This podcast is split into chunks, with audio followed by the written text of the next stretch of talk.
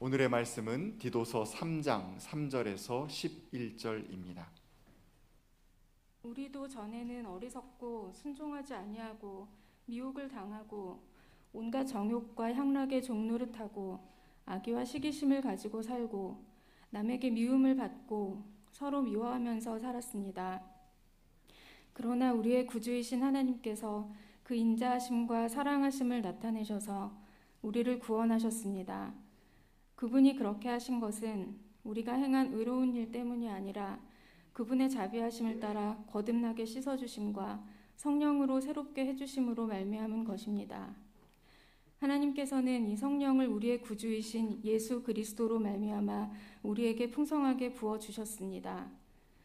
그래서 우리는 그분의 은혜로 의롭게 되어서 영원한 생명의 소망을 따라 상속자가 되었습니다. 이 말은 참됩니다. 나는 그대가 이러한 것을 힘있게 주장해서 하나님을 믿는 사람으로 하여금 선한 일에 전념하게 하기 바랍니다. 선한 일은 아름다우며 사람에게 유익합니다. 그러나 어리석은 논쟁과 족보 이야기와 분쟁과 율법에 관한 싸움을 피하십시오. 이것은 유익이 없고 헛될 뿐입니다. 분파를 일으키는 사람은 한두 번 타일러 본 뒤에 물리치십시오. 그대가 아는 대로 이런 사람은 옆길로 빠져버렸으며 죄를 지으면서 스스로 단죄를 하고 있습니다. 이는 하나님의 말씀입니다. 참 좋으신 우리 주님의 은총과 평강이 예배 자리에 나온 모든 분들과 함께 하시길 빕니다. 주일날이면은 교인들 한 분 한 분이 예배당에 들어오는 모습을 바라봅니다. 어느 날은 무심히 바라볼 때도 있지만은 어떤 때는 마음이 뭉클해지기도 합니다. 한 주간 동안 살아간 여러분들의 모습 하나하나 제가 알 수 없지만 그래도 힘겨운 인생의 전장에서 살아 돌아와서 하나님 앞에 예배를 드리기 위해 모여오는 이 시간이 얼마나 거룩한가 하는 생각이 들기 때문에 그러했습니다. 참 애쓰셨습니다. 그리고 고맙습니다. 이런 생각이 들 때마다 시편 16편 시인의 고백이 절로 크게 다가옵니다. 그는 이렇게 노래하죠. 하나님에 대해서 말해보라고 한다면 난 이렇게 말하겠다. 하나님은 나의 하나님, 하나님을 떠나서는 나에게 행복이 없다 하겠습니다. 이게 하나님에 대한 고백입니다. 성도들에 대해 묻는다고 한다면 성도들은 존귀한 사람들이요. 그들은 나의 기쁨이다. 이렇게 말하겠답니다. 하나님을 떠나서는 행복도 없고 또 성도들을 떠나서는 진정한 기쁨을 맛볼 수 없다. 이것이 시인의 고백이고 예배 공동체는 바로 그러한 고백들을 몸으로 경험하는 그런 공동체라고 저는 그렇게 느끼고 있습니다. 이런 기쁨과 행복을 누릴 수 있기 때문에 우리는 번다한 일상 속에서 때때로 상처받고 낙심하기도 하지만 그러나 절망의 어둠 속으로 밀려 들어가지는 않습니다. 유대인들은 아이들이 태어나면은 그 아이들에게 이런 가르침을 주곤 했답니다. 아이야, 내가 태어날 때의 세상보다 내가 떠날 때의 세상이 아름답게 살렴. 그렇게 말합니다. 정말 우리도 그러해야 할 것 같습니다. 내가 태어날 때의 세상보다 내가 떠날 때의 세상이 아름답기를 소망합니다. 다시 말하면은 나의 존재로 말미암아 세상이 조금은 더 아름다워지기를 꿈꾸는 게 우리들의 꿈입니다. 티쿤 올람 여러분 이스라엘 사람들은 바로 티쿤 올람의 꿈을 가지고 살았습니다. 티쿤은 고치다라는 뜻이고 올람은 세계라는 뜻입니다. 인간의 죄로 말미암아 망가진 세상을 고치는 것, 회복하는 것 이것이 인간에게 주어져 있는 소명이라고 얘기할 수 있겠습니다. 지금 우리 사회가 심각하게 분열을 경험하고 있습니다. 우리 사회뿐이 아니죠. 남북 간의 긴장도 심화되고 있습니다.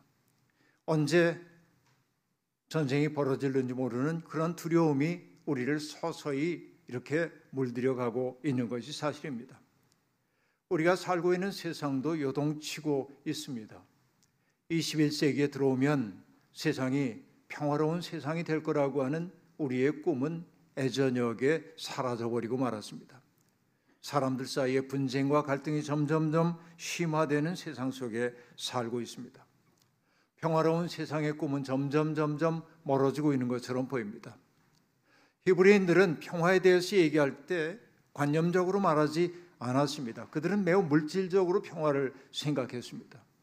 내가 심은 포도나무에서 열매를 거두어 내가 먹는 세상, 내가 지은 집에서 가족들과 더불어 평화롭게 살 수 있는 세상이 그들이 꿈꾸었던 평화로운 세상입니다. 그러나 세상은 이것을 우리에게 허용하지 않고 있습니다. 분열된 세상, 이 속에 사는 우리를 주께서 불러주신 까닭은 어디에 있을까요? 우리로 하여금 평화를 만드는 세상, 사람, 그리고 사람들 사이에 화해를 이루어내는 사람이 되라고 주님은 우리를 불러 주셨다고 저는 그렇게 믿고 있습니다. 김준태 시인의 인간은 거룩하다라고 하는 시를 자꾸만 떠올리게 됩니다. 그는 세상에 존재하는 모든 것들이 다 거룩하다고 말합니다. 세상에 우리가 미물이라 일컫는 것들, 식물, 동물, 말할 것 없이 모두가 다 거룩하다고 얘기합니다. 이것은 자연 신학을 얘기하고 있는 게 아니고 세상에 존재하는 모든 것들 속에 하나님의 숨결이 담겨 있기 때문에 그는 그렇게 노래하고 있는 것일 겁니다. 그러나 우리는 그 거룩함의 정서를 잃어버리고 삽니다. 그렇기 때문에 우리는 함부로 세상에서 살아가고 있습니다. 다른데 온통 전신이 팔려 있기 때문에 그렇습니다. 시인은 절박한 마음으로 우리에게 이렇게 제안합니다. 오 새벽에 깨어나면 그대여 흐르는 강물에 발을 적시며 강 건너 마을로 찾아가자. 그렇게 말합니다. 새벽에 깨어나면 흐르는 강물에 발을 적시며 강 건너 마을 사람들을 찾아가자. 이제 우리 땅 위에 칼들을 녹슬게 하고 바람이 어찌하여 불어오는가를 귀 기울이자라고 말합니다. 시인이 하고 있는 얘기는 어떤 이야기입니까?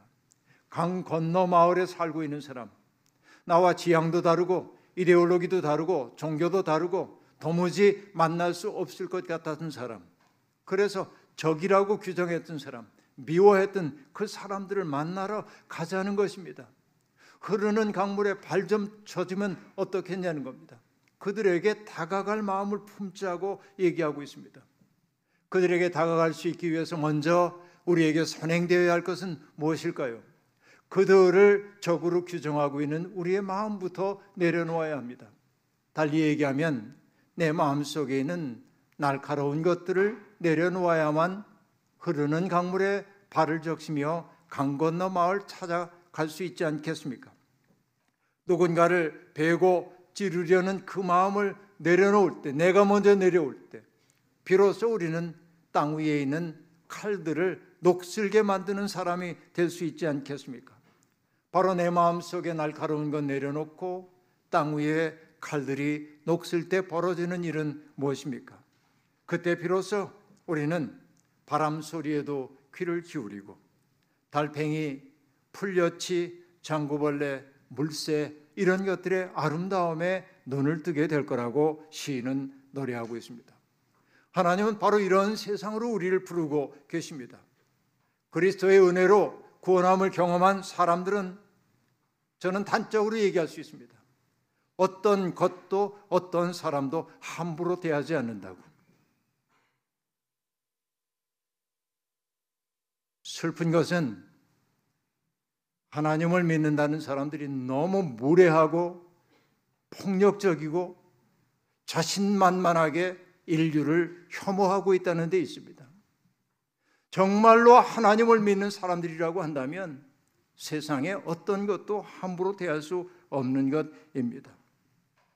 믿음의 사람들은 자꾸만 자기 속에 있는 경건하지 않은 것, 속된 것, 그런 정욕들을 날마다 버려야 합니다. 그리고 신중하고 의롭게 살기 위해 노력해야 합니다. 이 노력의 과정이 없다고 한다면 우리가 언제 새로운 존재가 되겠습니까? 봉화에 살던 고집쟁이 농사꾼 전우익 선생님의 말씀을 저는 늘 가슴에 명심하고 삽니다. 그분은 이렇게 말씀하셨습니다. 참 삶이란 부단히 버리는 것과 든든히 붙잡는 것에 통일이다 라고 얘기했습니다. 내가 인생을 제대로 살기 위해서는 버려야 할 것 자꾸 버려야 합니다.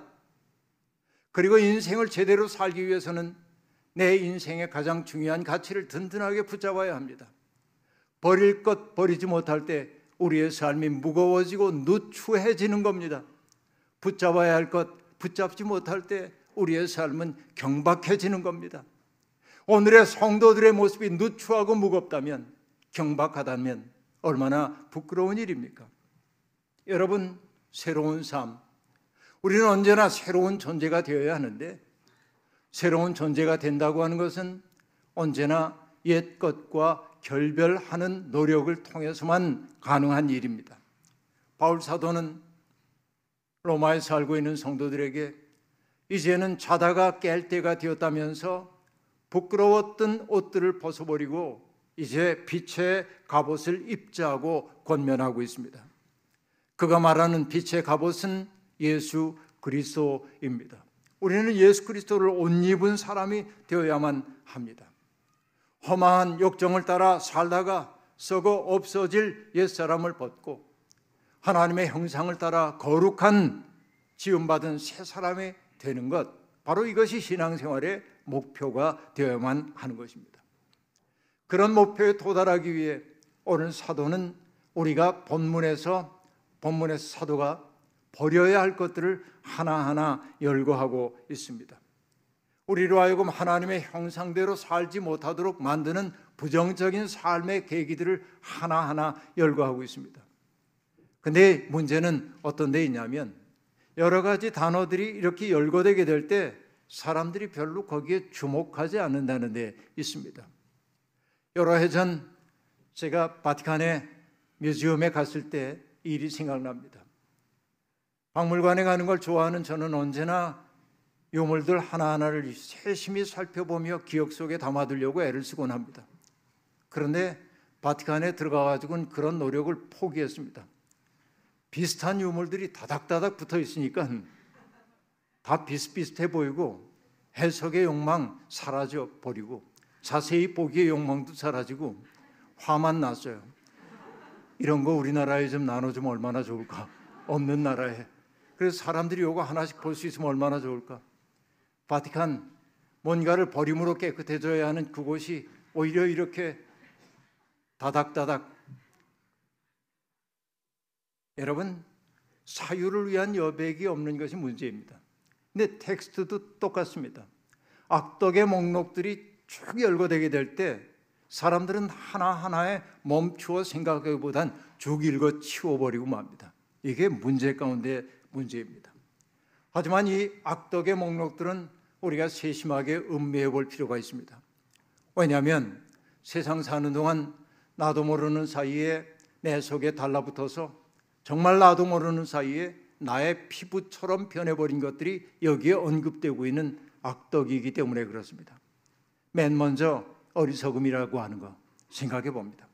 어리석음을 안어의 토스라고 얘기하고 있는데 이 단어는 깊이 생각하다, 마음으로 깨닫다라는 뜻의 헬라어 노에오라고 하는 말의 부정어입니다.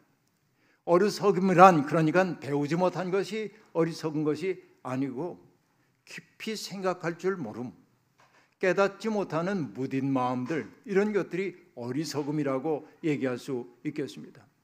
어리석은 사람들의 특색은 그런 데 있습니다. 오늘 지식 정보화 시대를 살고 있는 우리들은 이전 세대에 비해서 정말 똑똑합니다. 검색해 보면 모든 정보가 다 나오고 있기 때문에 그렇습니다. 그러나 과연 우리가 옛 사람들보다 지혜로운지 어리석음을 면했는지라고 묻는다면 그렇다고 선뜻 대답할 수가 없습니다. 왜냐하면 우리는 정보를 검색하고 정보를 그냥 수용해 버리고 맙니다. 그 정보가 참인지 거짓인지를 따져보지도 않고 분석하지도 않고 평가하지도 않고 대세를 따라 나하고 성향이 비슷한 사람, 나하고 입장이 비슷한 사람들의 말을 그냥 진실로 받아들이면서 내 입장으로 만들어버리고 맙니다. 바로 이것이 어리석음의 징조입니다. 생각하지도 않고 깨닫지도 못해요. 대세를 따라가기 때문에 우리들은 아는 것처럼 보이나 가장 무지한 자들인지도 모르겠습니다. 바로 이것이 어리석음입니다. 순종하지 않음이란 어떤 것일까요? 순종 그러면 여러분 이 단어가 뭔가 권위 앞에 복종하라는 말처럼 들려 기분 나쁠 수도 있습니다. 일전에도 말씀을 드렸지만은 히브리어에는 놀랍게도 순종하다는 말이 없어요. 순종하다는 말이 없어요. 순종을 나타내는 단어는 있습니다. 그게 뭐냐면 영어로 얘기하면 to hear, 듣다라고 한 말입니다. 하나님의 말씀을 듣는 게 순종이에요. 여러분, 그러나 우리는 하나님의 말씀을 듣지 못합니다. 오늘도 하나님의 말씀 선포되고 있지만 듣지 못하는지도 모릅니다. 귀로는 듣지만 마음으로 듣지 못한단 말이에요. 왜 그럴까요, 여러분? 내 귀를 가득 채우고 있는 다른 소리들이 있기 때문에 그렇습니다. 듣지 않는다고 하는 것은 내 마음속에 고요함이 없기 때문이라고 말할 수 있겠습니다. 엘리야는 시내산에서 하나님과 대면하기를 원했습니다. 그 시내산 바위 앞에 서 있을 때 커다란 바람이 큰 바람이 불어왔습니다. 그러나 그 바람 속에 하나님 계시지 않았습니다. 바람이 지나간 다음에 지진이 땅을 울렸습니다. 그러나 지진 가운데도 하나님 계시지 않았습니다. 지진이 끝나고 난 다음에 큰 불이 일어났습니다. 그러나 불 가운데도 하나님 계시지 않았습니다. 인간을 압도하고 있는 어떤 현실 속에 하나님 계시지 않았다는 얘기입니다. 그 모든 것들이 지나가 고요해졌을 때 그는 조용한 소리를 들었습니다. 그 조용한 소리, 더마마라고 하는 그 히브리 말은 침묵에 가까운 소리입니다. 어떨 때 그 소리가 들려왔을까요? 내 마음속에 들끓고 있던 것들이 잠잠해졌을 때입니다. 침묵이란 말이 없는 상태를 말하는 것이기도 하지만은 내 마음 속에 생각이 그칠 때가 바로 침묵이라고 얘기할 수 있겠습니다.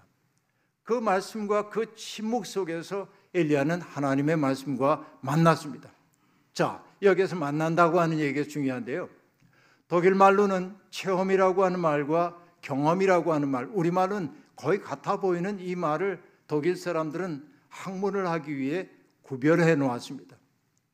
번역을 어떻게 하느냐에 따라 다르긴 하겠지만은 체험이라는 게 어떤 것들이냐면 오늘 아침 나는 새소리를 들었어. 이게 체험이에요. 누구든지 감각기관을 통해 체험하는 겁니다.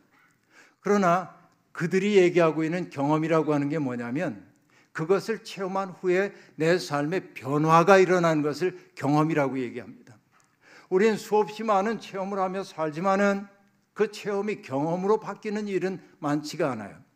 하나님의 말씀과 우리가 만난다고 얘기하지만은 체험은 했지만은 경험을 하지 못하고 있는 것 아닌가 생각해 보는 거예요. 내 삶에 변화가 없다면 그런 것인 거지요.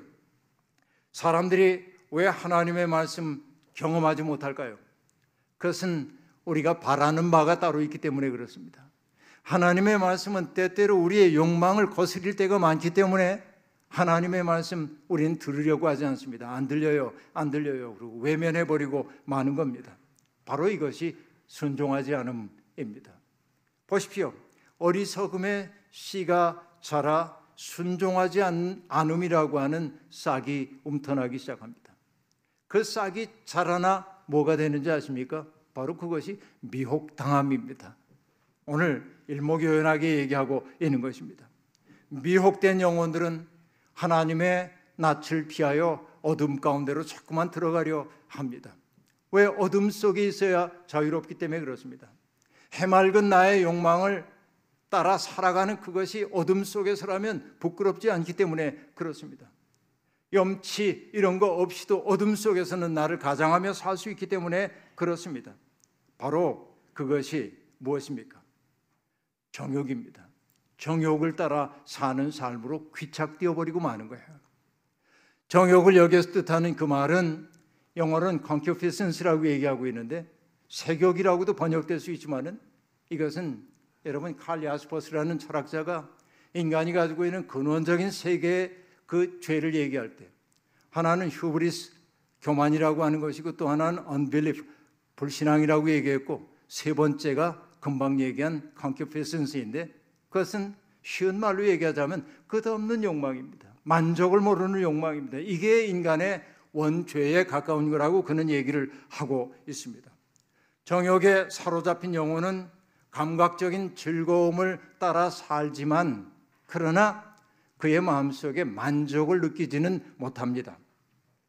잠언은 정욕에 따라 사는 사람들의 삶의 모습을 이렇게 드러내주고 있습니다. 저도 글을 쓰는 사람이기 때문에 이런 문장 볼 때마다 질투심에 사로잡힙니다.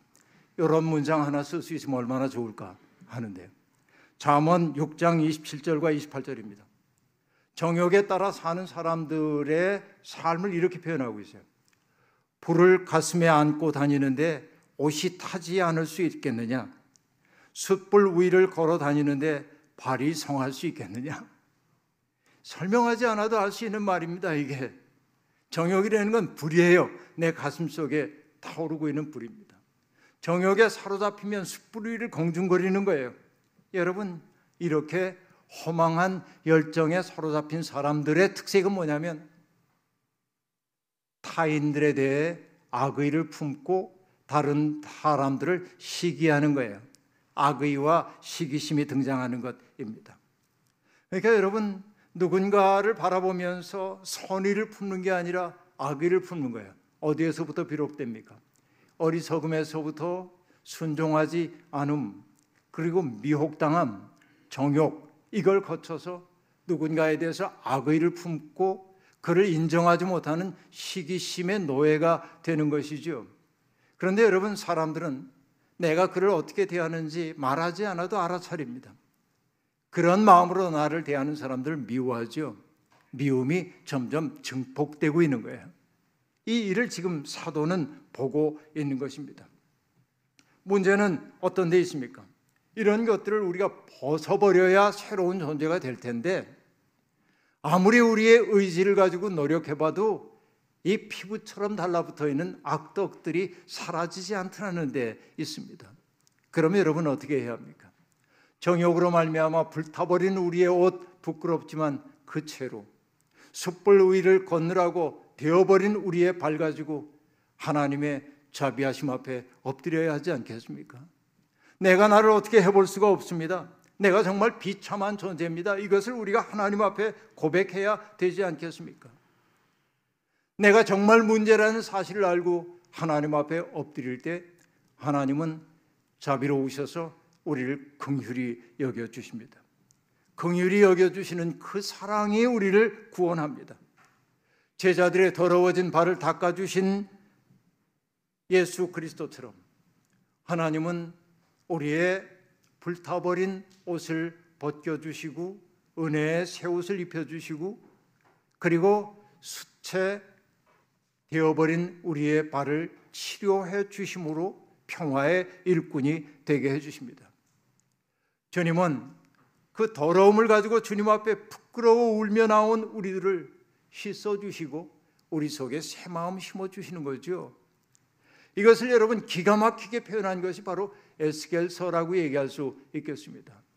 에스겔은 사방에 흩어져 더러워졌던 그 백성들을 회복시키는 하나님의 꿈에 대한 이야기를 합니다. 먼저 하나님 하시는 일은 무엇입니까?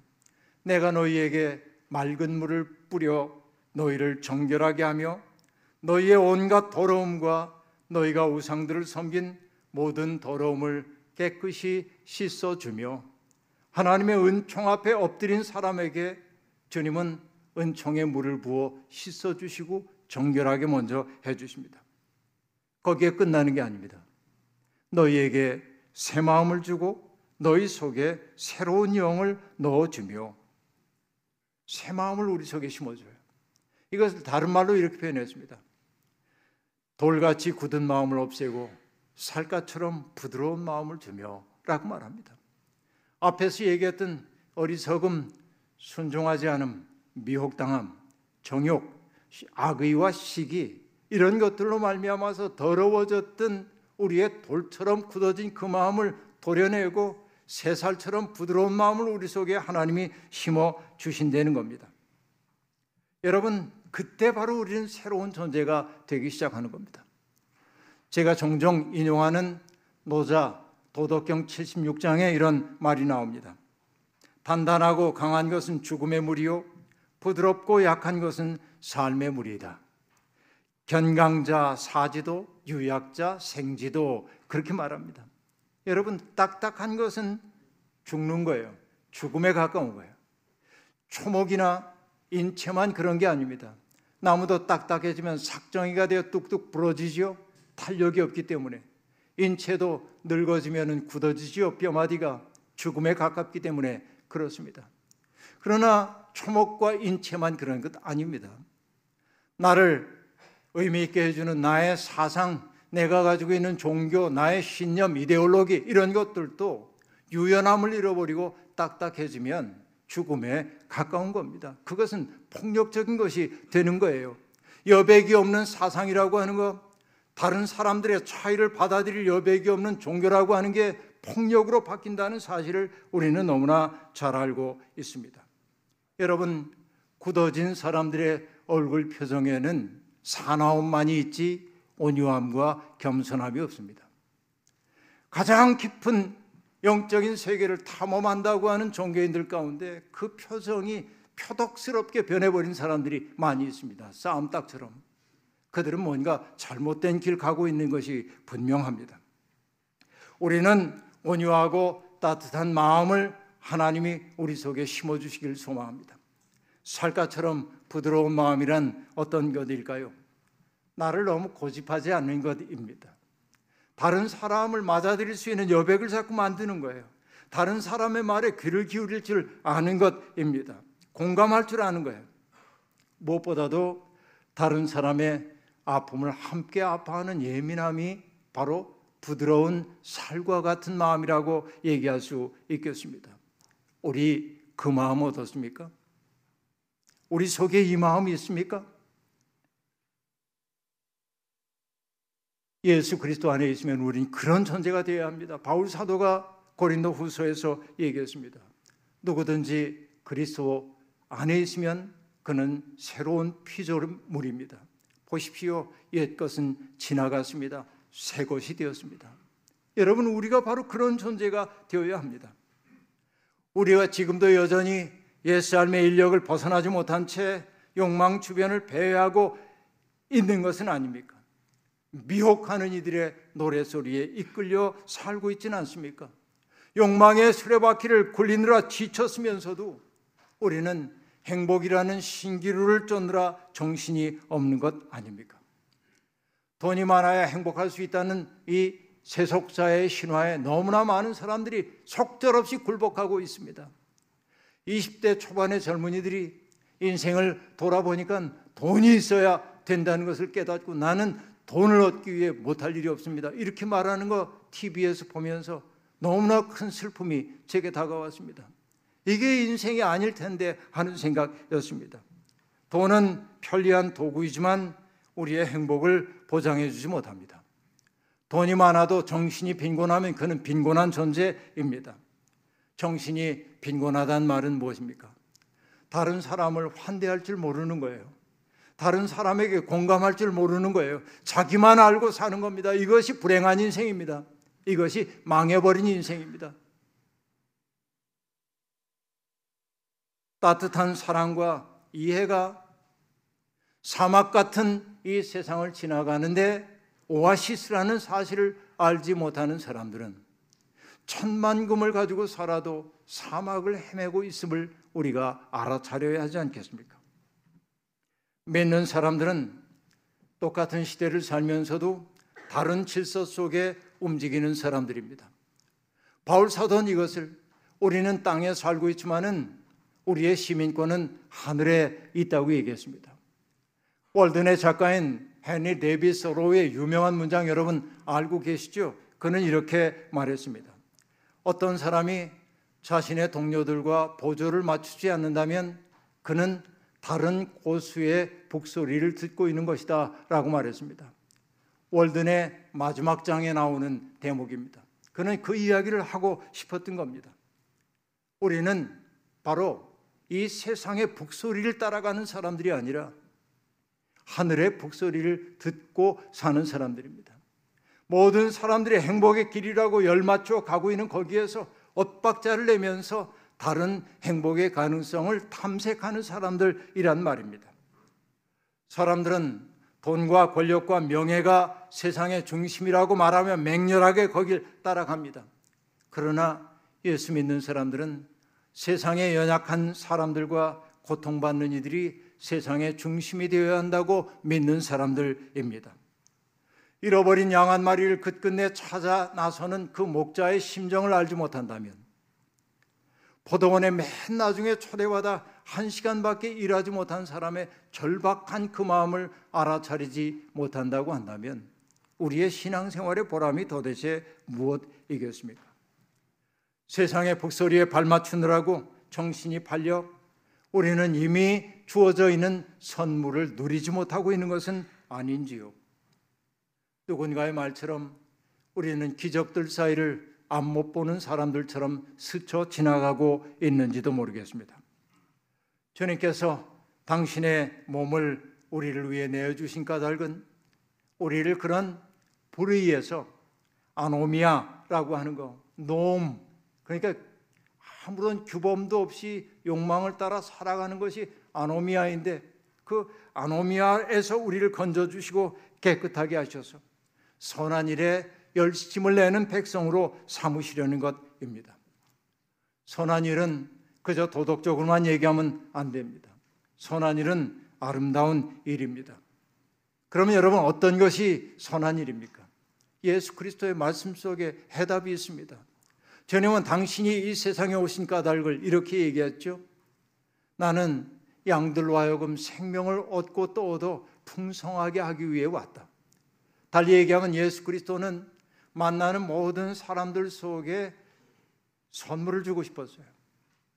생을 경축할 수 있는 새로운 마음을 그들 속에 심어주고 싶었던 거예요. 인생의 아름다움을 누리며 살 수 있는 사람으로 만들고 싶었던 거예요. 바로 이게 선한 일이고 그 선한 일은 우리 주위에 아름다움의 공간을 만들어냅니다. 자기 욕망에 사로잡힌 채 사는 사람들이 있는 곳마다 상처가 납니다. 분열이 벌어집니다.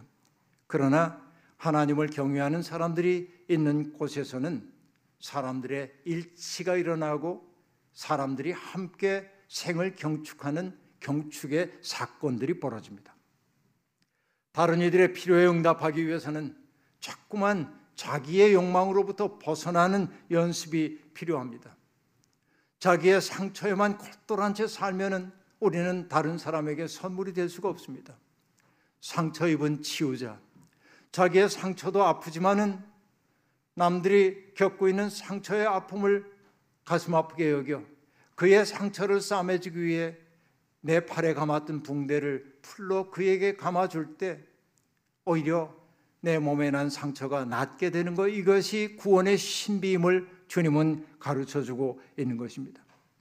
사도는 바로 이런 사랑의 세계로 우리를 인도하면서 어리석은 논쟁, 족보 이야기, 율법에 대한 해석을 둘러싼 세세한 싸움들 그런 것들 유익이 없다고 얘기합니다. 사소한 차이 때문에 서로를 적으로 규정하고 강 건너 마을 사람으로 규정하고 그들에 대해 칼을 품는 인생 어리석다고 얘기하고 있습니다. 믿음의 사람들은 선한 일에 전념해야 합니다. 망가진 세상 사람들이 온통 신기루 같은 행복의 꿈을 따라가느라고 제정신을 차리지 못하는 이 세상에서 하나님은 치유자로 우리를 불러 주셨습니다. 우리는 온 세상을 밝힐 수는 없습니다. 하지만 가장 가까운 우리의 가족들과 가장 가까운 동료들 사이에는 우리가 사랑의 공간을 만들 수 있지 않겠습니까? 온 세상의 어둠을 밝힐 수는 없다 해도 내 주변을 밝히기 위해 등불 하나 밝힐 수 있지 않겠습니까? 작은 희망과 환대의 공간을 만들기 시작하는 것. 바로 이것이 선한 일에 전념하는 삶의 시작임을 잊지 말고 오늘도 내일도 우리 주변에 환대의 따뜻한 공간 만드는 일을 위해 최선을 다하는 저와 여러분들이 되기를 주의 이름으로 축원합니다. 아멘. 말씀 기억하며 거듭의 기도 드리겠습니다. 하나님, 인간들의 죄가 심화되어 나가는 모습을 바라보며 하나님은 사람 지으신 것을 안타까워하시고 후회하셨습니다. 이것이 우리의 세계의 모습이기도 합니다. 그러나 주님은 고통받는 사람들을 긍휼히 여기고 어찌하든지 그들에게 선물이 되려고 애썼던 그리스도를 바라보면서 내가 너 때문에 즐겁다고 말씀하셨습니다. 우리는 그리스도의 뜻을 따라 사는 사람, 그리스도를 본받는 사람, 그리스도를 믿는 사람들입니다. 우리의 있음으로 인하여 하나님의 영광이 이 땅에 드러나기를 소망합니다. 우리를 주님의 은혜의 통로로 삼아 주옵소서. 예수님의 이름으로 기도하옵나이다. 아멘.